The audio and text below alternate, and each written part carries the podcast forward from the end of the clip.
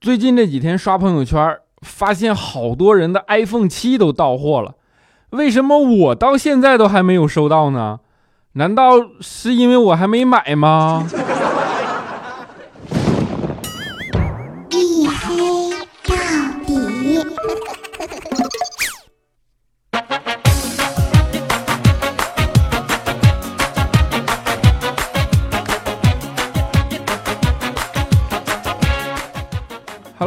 欢迎收听啊，依然是由喜马拉雅没有赞助为您独家免费播出的娱乐脱口秀节目《一黑到底》啊，我是你们的午夜档灵魂主播隐身狗六哥小黑。啊，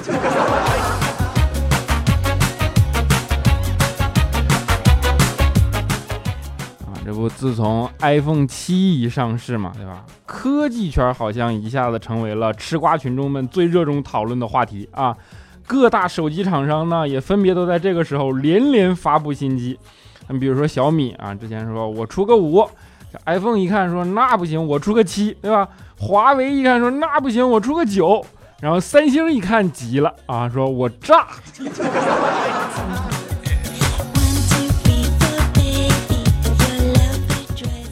最近三星好像比较不省心啊，就是新出的 Note 七，对吧？频频出现爆炸事件。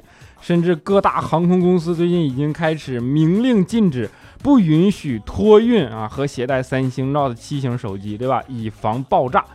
你看啊，这么多天过去了，iPhone 七出来以后，你看网上各种什么压、砸、泡、煮、烧、炒、煎、炖 iPhone 七的这种视频层出不穷，对吧？但是却鲜有人对三星 Note 七下手，由此可见。媒体老师也是欺软怕硬的主嘛。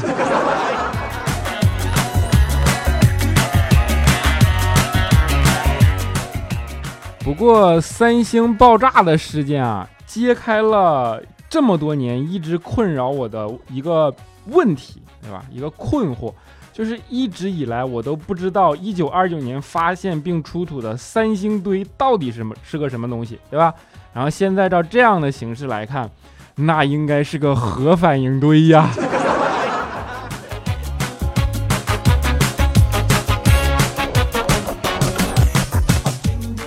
就是你们可以想象啊，现在三星的生产线上肯定是这样一派一副喜乐祥和的景象，对吧？就是一部 Note 7做好，然后拿来充电检验啊，如果没炸就换下一个质检，如果炸了呢，就换下一个质检员。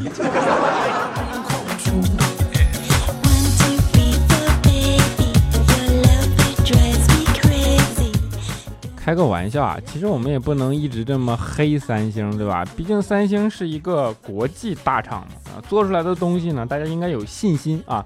就像调调，他就是三星的忠实用户，在 Note 7出来以后，第一时间就买了一台，然后现在小日子过得也挺滋润的。你看，一日三餐都有人喂，挺好的嘛，是不？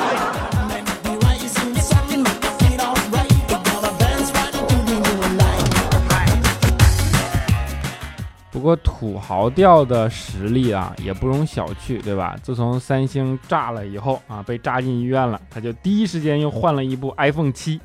然后那天我们去看他嘛，就这货在床上摆弄手机，他忽然想放屁啊，但是当着众人的面呢，又不好意思，于是心生一计啊，就掏出他的 iPhone 七，然后打开了那种汤姆猫这种软件，对吧？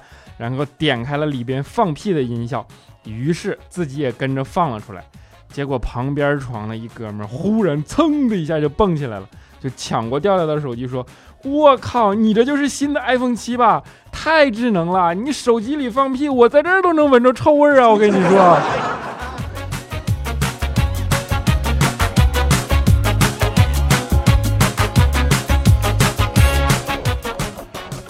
调调这货啊，就是有个臭毛病啊，欠。招猫逗狗的，那住个院他也不好好的嘚瑟，对吧？就是一直在那嘚瑟。然后他不是住院的时候要填表嘛，因为这货呢不正经填表，非得走到人家小护士身后大叫一声说：“你好！”啊，给人家护士吓一跳，然后就问他说：“你干嘛呀？”调调说：“没事儿，我就开个玩笑，刺激不？”啊，护士白了他一眼，没理他嘛。不一会儿呢，体检的结果哎过来了，然后护士就一脸凝重的走到调调面前，跟调调说：“还有谁陪你一起来的吗？”调调当时说没有啊，就我自己啊，怎么了？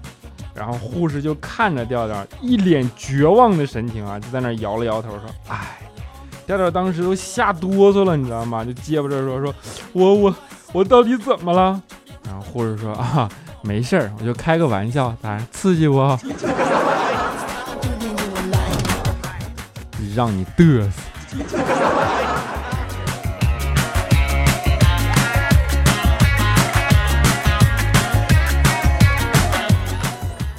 其实我们节目组的几个人啊，都有着很明显的性格特征，对吧？比如说调调爱嘚瑟啊，比如说佳期呢是个吃货，对吧？生病这件事啊，其实很能够体现出一个人的性格特征。你看啊，调调嘚瑟体现出来的特质呢，就是他去医院调戏人家护士，对吧？而佳期就不一样，佳期是个典型的吃货。那从哪儿体现呢？就是佳期生病之后啊，他从来都是只看中医，吃中药。那是为什么呢？因为西药就那么一点儿，吃一下就没了，对吧？但是中药它能喝好几天呢。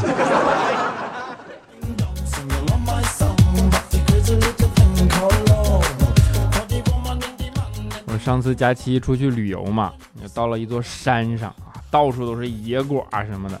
导游就跟他们说说，你们看啊，这些果子周围啊都有蜜蜂围着啊，蜜蜂越多呢，就说明这个果子越甜。佳琪当时一听，哎呦我去，到家了，对吧？二话不说，上去就挑了一个蜜蜂最多的给打了，啊，结果被蛰了个遍体鳞伤。然后他就跑去导游那儿哭诉，导游就看了看佳琪，一脸无奈的说：“谁让你去捅马蜂窝了？”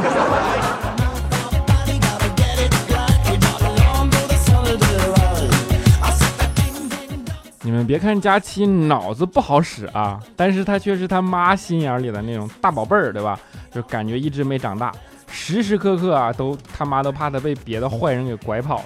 上次就是啊，佳期在外边喝酒喝多了，然后坐着一个中年男人的车回家，刚到家，他妈大老远的就迎出来了。男人看了看佳琪他妈，就说啊，你是阿姨吧？你女儿喝醉了，我送她回来。然后佳琪他妈刚想感谢。忽然发现男人的车上有一双不属于佳琪的高跟鞋，于是他就问男人说：“你是不是有妻子了？”男人说：“对呀，我有妻子有孩子呀。”结果还没说完，佳琪他妈上去啪就给人一个大耳光，说：“你有媳妇有孩子，你还勾引我女儿？”然后那男人就捂着脸，一脸无辜的说：“你他妈有病吧？我是开专车的。”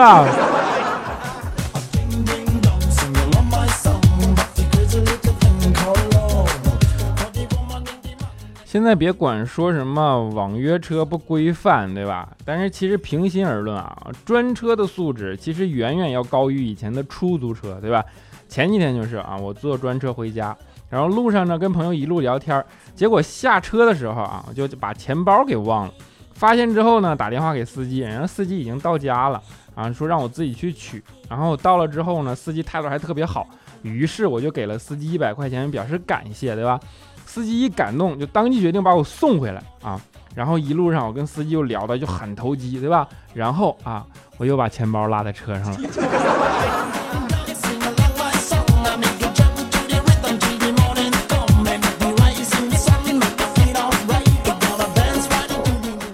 其实不管是不放心专车啊，还是说不放心女儿被其他人拐跑，大多数都源于。大家对这个女生在社会上相对被动的地位和身份所影响，对吧？就是女生相对男生在这方面比较弱势嘛，觉得臭男人没一个好东西啊，一看到美女都有非分之想。不过我必须在这说句实话，有的时候啊，这个真的不全怪男人，你知道吗？就那天就是啊，我刚出门，然后就看见前面呢一个身着超短裙、低胸装的妹子啊，在那一边走呀一边玩手机。然后我就好心提醒了她一下，我说：“美女，你前面有沟，还挺深啊。”然后妹子看了我一眼，当即就捂住胸口喊了一句：“臭流氓！”啊，然后扑通一声就掉沟里了。你说人与人之间基本的沟通怎么就变得这么难了呢？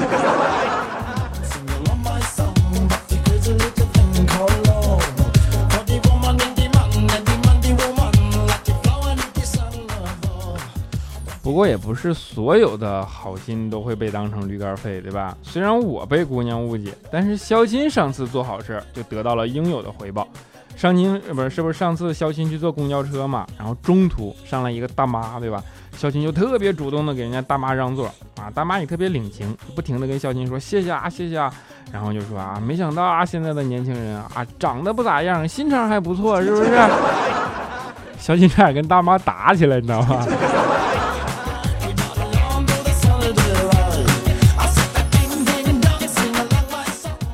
肖钦这样的热心肠啊，他不只感动了大妈，对吧？也终于感动了他的女神啊！上次软磨硬泡啊，女神就终于答应跟肖钦一起出来吃饭了。然后到了约好那天，肖钦十分激动嘛。但是入座的时候呢，肖钦犹豫了，说到底是坐在女神的对面呢，还是坐在女神的旁边呢？啊，正犹豫呢，女神忽然开口说：“说你坐我旁边吃吧。”小金当时听了之后欣喜若狂啊。然后女神就，他就觉得女神一定是想和自己更近距离的接触嘛，对吧？然后啊，就听见女神接着说：“说你坐我对面啊，我怕我吃不下去。”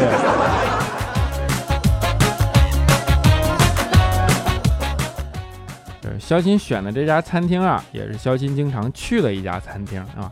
餐厅里的服务员啊，对他都特别客气啊，每次肖钦一去都喊：“老板里边请，老板请问点点什么？”肖钦对此特别受用。然后那次吃完饭嘛，肖钦就听见领班在那训话，说：“我跟你们再强调一遍啊，长得帅的美的叫靓仔靓女，一般的叫做帅哥美女，实在没法看的，你不知道怎么称呼的，给我通通称为老板。”真相原来是这样的呀！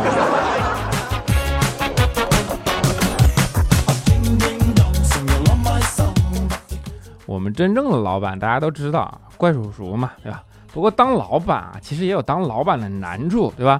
比如说怪叔叔就是他经常要在外边应酬，然后呢回家还得跪搓衣板啊。你说怪叔叔他媳妇儿，你们懂啊？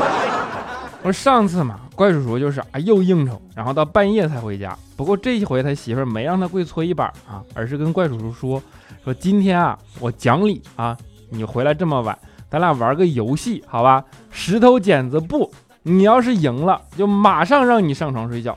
怪叔叔当时一听，特别痛快的就答应了。然后啊，他就对着镜子玩了一整夜的石头剪子布。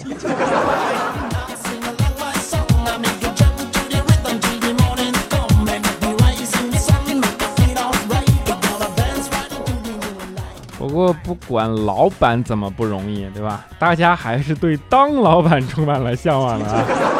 现在啊，流行的是创业的风潮，对吧？感觉每个人都想成为马云爸爸，朋友圈里也是到处都充斥着那种创业的氛围。然后那天一个朋友就在朋友圈里发表了一篇特别激进的创业决心的那种状态啊，我就在下边给他回复了一句，我说兄弟，你好好干啊，我无条件支持你。然后昨天呢，他就忽然跟我说，说你先借我五万块钱吧。我说我也没有啊。然后他就说，你不说无条件支持我吗？我说是啊，我没有条件支持你啊。你说他怎么不爱理我了呢？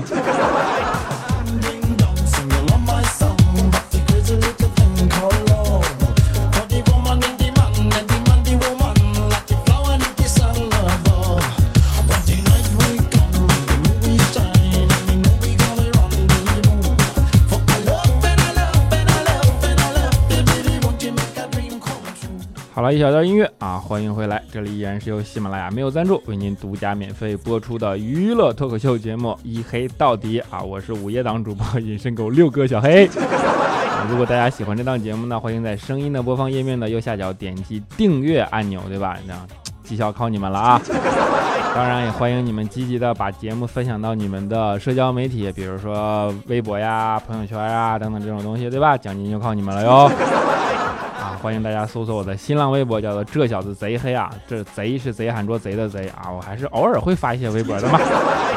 当然还欢迎关注我的 QQ 粉丝群四五九四零六八五三以及幺四二七二八九三四五九四零六八五三以及幺四二七二八九三啊！我就我会尽量跟你们一起嘚瑟，至少我更新之前还是会在群里说了一句：“哎呀，马上就黑了。”啊，欢迎你们加入啊！当然，下面让我们先看一下上一期的打赏听众。紫薇仙人儿啊，打赏六十六元啊，谢谢财神，谢谢。我们的西下号杠 EO 打赏六十六元，谢谢财神，谢谢。啊，还有我们的 K C 妞啊，打赏六十六元啊，K C 妞已经打赏了好几次六十六元了，谢谢财神，谢谢。啊接下来看一下上一期听众留言，首先是沙发君，叫做风云龙，他说 Hello，嗯哼，你是沙发哟。然后穿越谁的灵魂下号杠 HY，他说我去，小黑居然没有拖到周二，不科学呀。为了让你相信这是一个科学的世界，对吧？这是一个科学的社会。这期呢，我就拖到周二了啊。我们的清风下杠 ZRO，他说：“黑哥啊，第一次评论，我把你以前的节目全都听了一遍，然后默默的去加了你的粉丝群了，求么么哒呀，么么哒。”我们的娇漂亮，他说：“你居然早更，早更新啊，更新啊，早更是更年期。”我们的 B E L L A 贝拉 Z，他说又迟到了十九分钟。小黑呀，吹个头发，昨晚你就更新了，看见了吗？哦，节目更新的这天，严禁吹头发啊，严禁干相关不关那个无关的事儿，都等着更新，因为不知道几点更新，对吧？啊，请你一定要幸福 Q O 啊，是吧？我妈说你的声音特别像八零后脱口秀的王自健的声音，然后给我妈看了你的照片，我妈说：“哎呦，怪不得王自健是电视台的，小黑是广播电台的呢。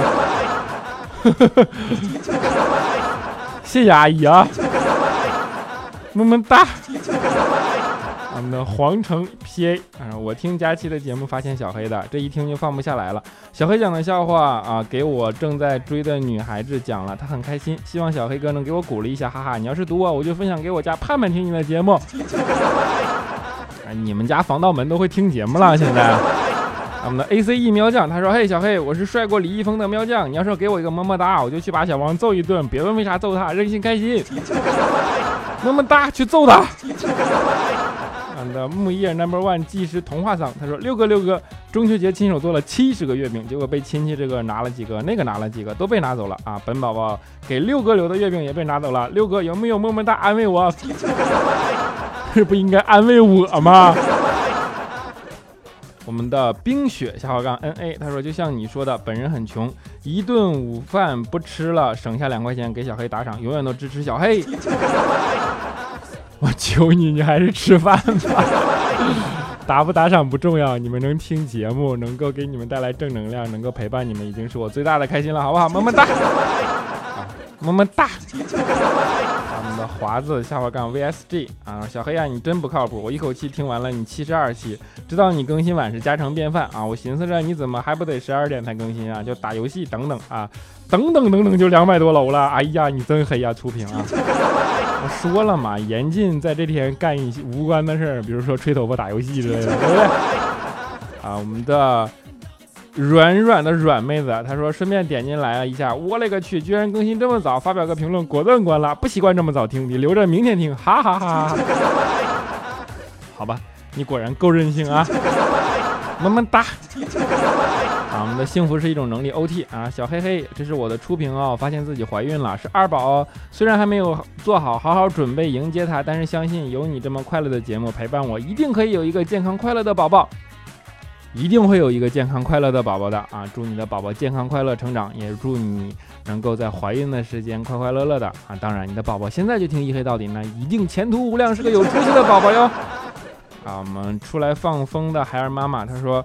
然后我就去听非常假期啊，也是东北味儿。小黑赶紧表白吧，你黑调调，我就去听糗事播报。咋都是大碴子味儿呢？你们的东北一家人呢？你们叫啥喜马拉雅？应该叫长白山。最后我二十八号生日，你也送我个么么么么呗，不要搭。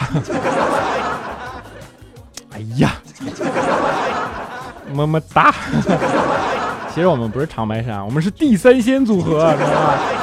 我们的消防员啊，他说初中时班里有个特别漂亮的女女同学，是那种在那个年代很受欢迎的类型，双马尾啊，白皙清爽。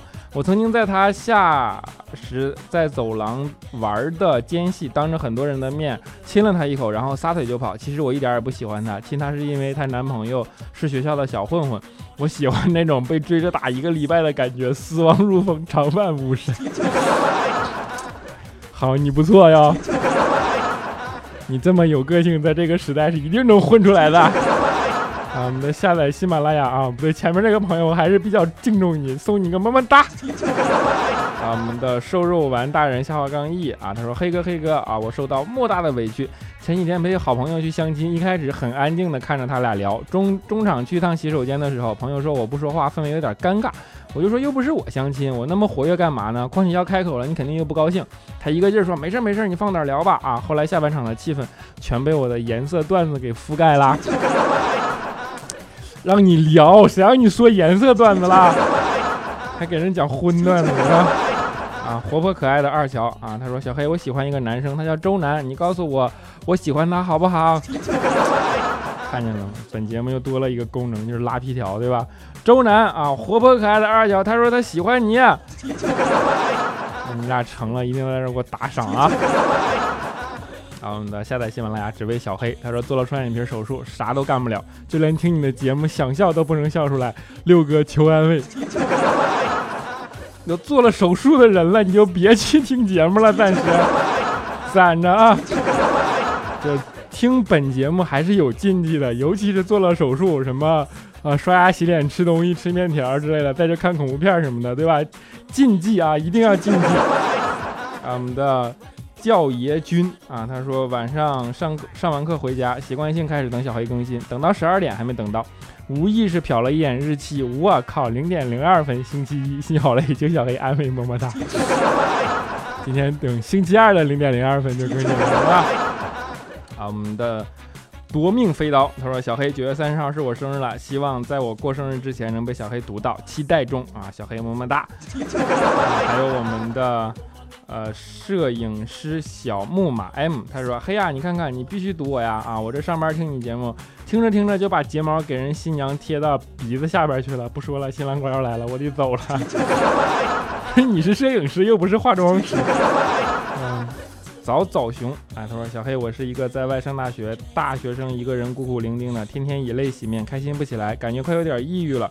你的节目却能让我开心一会儿，找点乐趣，谢谢你。”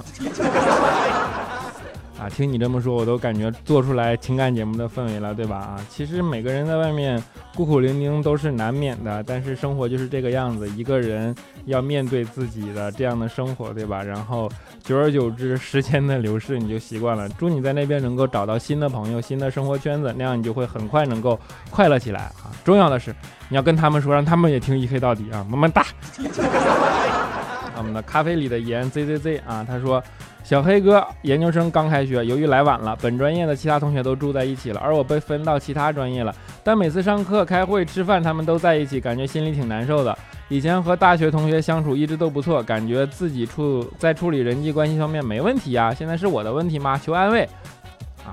不是你的问题，也许他们正在讨论什么秘密的圈子话题呢，对吧？不过要看你入错了什么专业，对吧？比如说，如果你是个学机械的，但是你进了外语专业。啊那应该是女生宿舍呀，不过不管怎么样，其实人与人的相处就那么点事儿，对吧？专业并不是能够阻隔一个呃人际关系的隔阂，所以说不要把这件事放在心上，对吧？你和他们早点敞开你的心扉，也许很快就成为了一个新的朋友呢。然后你看你的研究生，你相对你的同龄人、你的同专业的人，还有一个优势就是你有两个专业的朋友，多棒啊，对吧？啊，我们的书香自醉，他说小黑黑，好幸运遇到你，太开心了。每天晚上，每天都好想听你唱，多幸运啊！每天跑步都是你陪我，么么哒。哼，我的我的声音陪你啊，我倒是想陪你。问题是我晚上陪你跑步，那基本是恐怖片的氛围，对不对？好了，欢乐留言暂时先为大家带到这里啊，在节目的最后给大家带来一首好听的歌啊，叫做《疯魔成性》啊，我是一个民谣狗。一个疯魔成性的民谣狗啊！祝大家今晚能够有一个好梦。虽然你们辛苦等到凌晨啊，不过依然希望你们能够得其所长，对吧？大家晚安，我们下期节目不见不散。你说你曾在时间里打转，想要离去。却也转不过身体快把过去还回给过去好让时间能继续。你说你曾在命运里打转在黑夜里孤影自怜。每到夜里三点，他唱起了歌谣，你才终于能安然睡去。你说生活是场精神病，没有药可以医，他们都无能为。你说生活是场精神病，没有药可以医，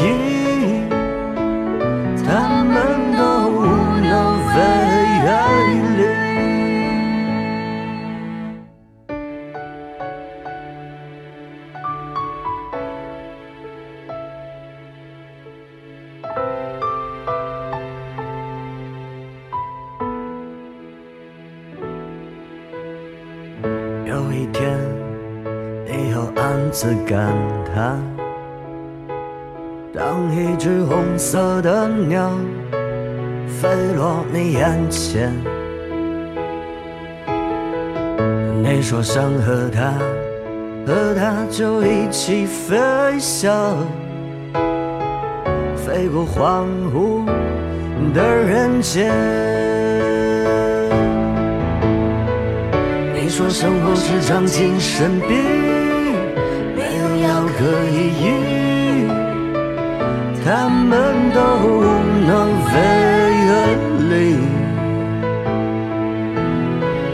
你说生活是场精神病，没有药可以医，他们都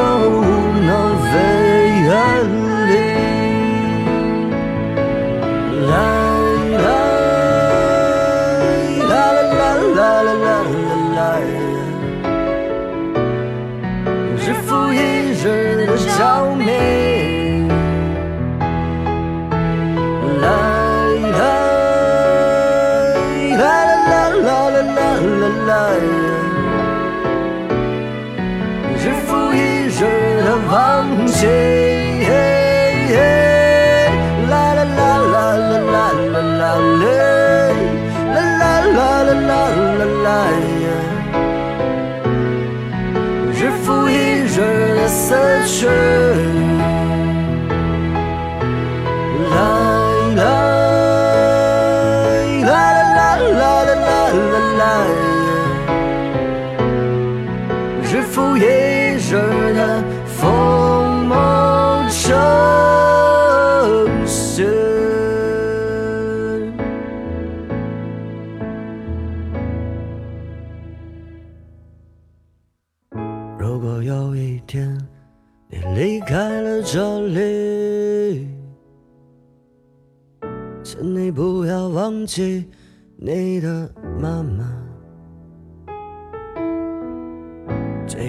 告诉他，让他不要惆怅，